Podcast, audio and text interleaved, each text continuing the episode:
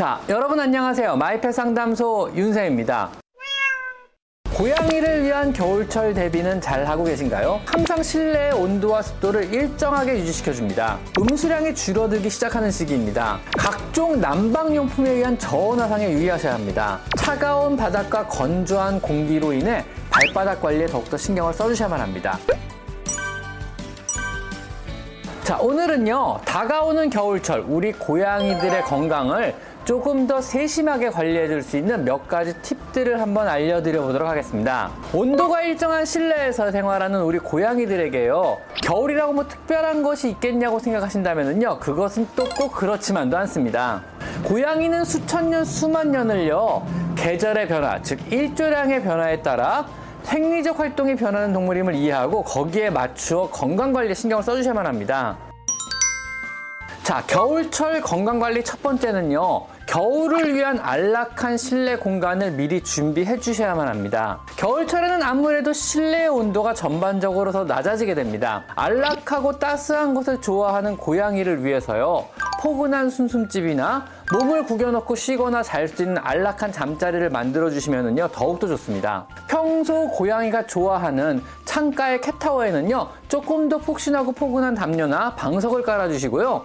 또 좋아하는 또 자주 들어가는 순순집에도요 조금 더 아늑하고 푹신하게 해주시면 좋습니다.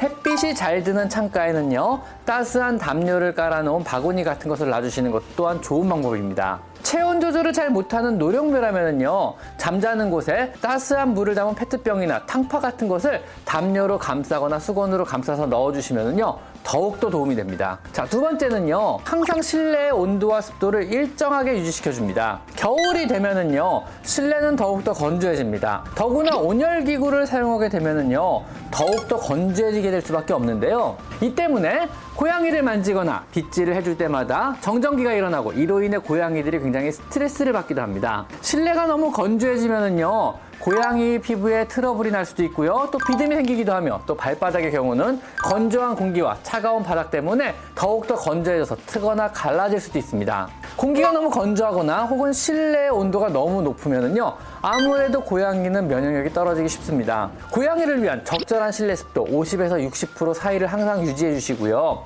실내 온도는 20에서 26도 사이를 일정하게 유지하도록 하는 것이 우리 칩사들의 건강에도 또 고양이의 건강에도 좋다는 거 꼭 명심하셨으면 좋겠습니다. 다음 세 번째로요. 음수량이 줄어들기 시작하는 시기입니다. 겨울철에는요. 음수량에 대해서 더욱더 신경을 써주셔야 하는데요. 겨울이 되면 더운 여름보다 체온 유지를 위해 소모되는 수분의 손실이 적어지기 때문에 고양이가 오히려 물을 더 적게 마시게 됩니다. 고양이는 강아지보다요. 소변의 농축력이 훨씬 뛰어나기 때문에 평소에도 소변이 진한 편인데 물을 적게 마시게 되면은요. 소변이 더욱더 진해지고 찐득해지게 됩니다. 즉 화장실을 덜 가기 시작하는 거죠. 특히 갑자기 추워지거나 기온이 내려가면요. 음수량이 적어져서 소변이 진해지고 또 정체되기 시작하는데요. 이러면은요. 요로계통에 결석이 생기거나 FLUTD 같은 하부 비뇨기계 질환이 다발하게 됩니다. 물을 충분히 보충할 수 있도록 겨울철에는요. 물그릇을 더 여러 곳에 배치해 주시고요. 수분이 많이 들어있는 캔사르를 더 자주 급여해 주시며 필요하다면요.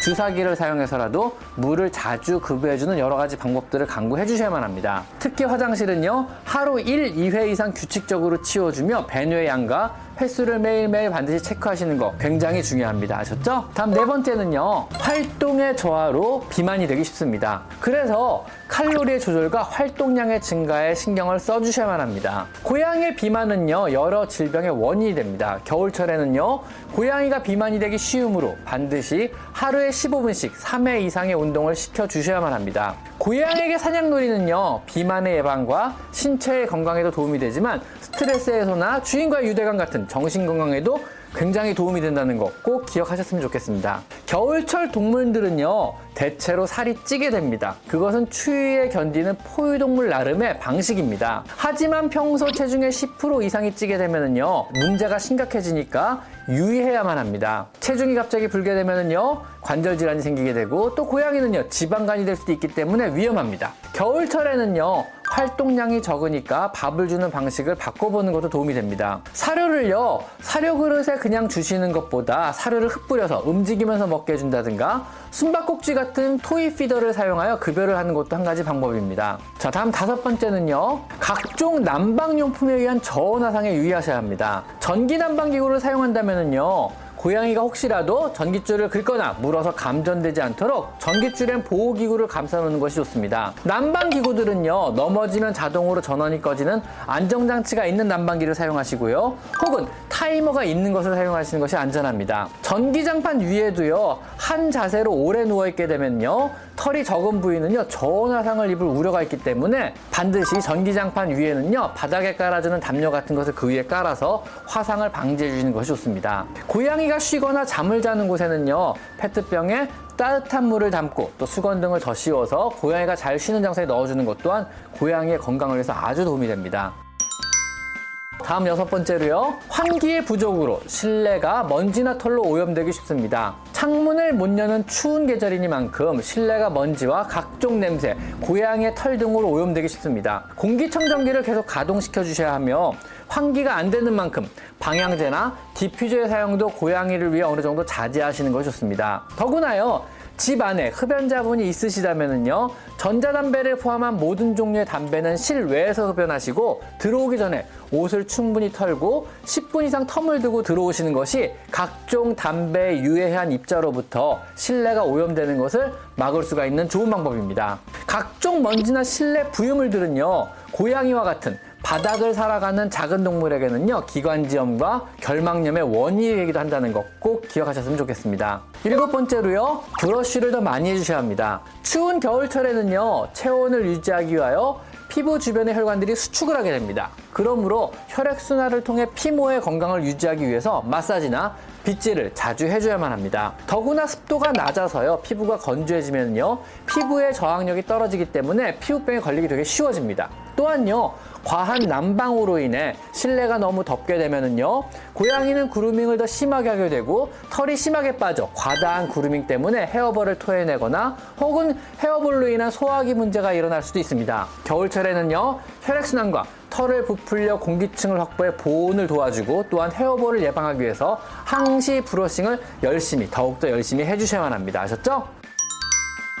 자, 그리고 여덟 번째는요. 겨울철 건조한 공기와 기온의 차이는요. 고양이를 바이러스로 인한 감기에 걸리기 쉽게 합니다. 실내 온도가 너무 높아지면은요. 습도가 낮아지게 되고 습도가 낮아지면요. 실내가 건조하게 됩니다. 건조한 공기로 인해 실내에 부유하는 먼지도 많아지게 되고 이에 따라 기관지 점막의 저항력이 약해져서 실내에서 생활하는 고양이는요. 호흡기 질환에 걸리기 쉽게 됩니다. 고양이의 감기, 호흡기 질환은요. 대개는 herpes 바이러스 혹은 칼리시 바이러스나 클라미디아 등의 단독 혹은 복합 감염 방식으로 발생하며 이를 통칭해서 고양이 호흡기 증후군, 즉 고양이 감기라고 하는데요. 이러한 질환에 걸린 고양이는요, 열이 나고 재채기를 자주 하거나 콧물이 나고 또 눈곱이 많이 끼며 결막염이 생기거나 침을 많이 흘리며 한 번 걸리면 그 증상은 열을 해서 심하면 한 달까지 가기도 합니다. 겨울철 고양이의 질병을 예방하기 위해서는요, 환기를 잘 못하는 실내에서는 항시 공기청정기를 가동시켜 주시고 적절한 습도 유지와 낮과 밤의 기온의 편차를 줄여주시는 것이 좋습니다. 다음 아홉 번째는요. 차가운 바닥과 건조한 공기로 인해 발바닥 관리에 더욱더 신경을 써주셔야만 합니다. 고양이 젤리, 즉 육구의 관리에 신경을 써주셔야 하는데요. 발바닥이 쉽게 건조해지고요. 또 심하면 갈라지기도 하는데요. 이때 바세린, 즉 석유화학 추출물인 바세린이나 고양이용 여러 가지 밤 종류보다는요. 코코넛 오일 같은 것을 얇게 발라주시면 훨씬 도움이 됩니다. 바세린은 계속 핥아 먹을 경우 소화 흡수에 도움도 별로 안 되지만은요. 코코넛 오일 같은 경우는요.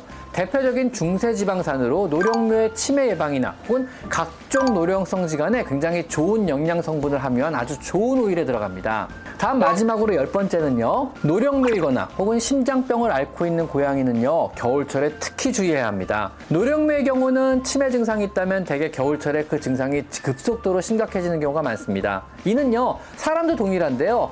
차가운 공기에 지속적으로 노출이 된다면요 혈관이 수축하며 뇌에 충분한 혈류 공급이 제한되어 뇌혈관계 질환과 혹은 치매 증상을 굉장히 촉발할 수가 있습니다. 특히 심장병을 앓고 있는 고양이 역시요. 날씨의 영향을 굉장히 많이 받게 되는데요. 대체로 기압이 낮아지게 되고 더군다나 찬 공기에 노출이 된다면요. 심장에도 더욱더 무리가 가게 되어 심장병의 증상이 더욱더 심해지는 경우가 많습니다. 항시 실내의 온도와 습도를 일정하게 유지시켜 주시고요. 혹 동물병원에 방문 등 외출 시에도 갑작스레 차가운 공기에 노출이 되지 않도록 담요로 이동장을 감싸는 등의 세심한 관리가 필요합니다. 자, 어떤가요? 고양이를 위한 겨울철 대비는 잘 하고 계신가요? 우리도요, 겨울 옷을 사고 또 겨울 신발을 사며 월동 준비를 하잖아요. 고양이도 겨울철에는 조금 더 여러분의 세심한 배려가 필요해지는 거 잊지 않으셨으면 좋겠습니다. 특히 노령매라면요. 더욱더 신경을 써야 하는 그런 계절임을 꼭 명심하셨으면 좋겠습니다. 자, 오늘은요, 고양이의 겨울철 건강 관리에 대해서 한번 알아봤습니다. 자, 오늘은 여기까지 마이펫 상담소 윤생입니다. 감사합니다.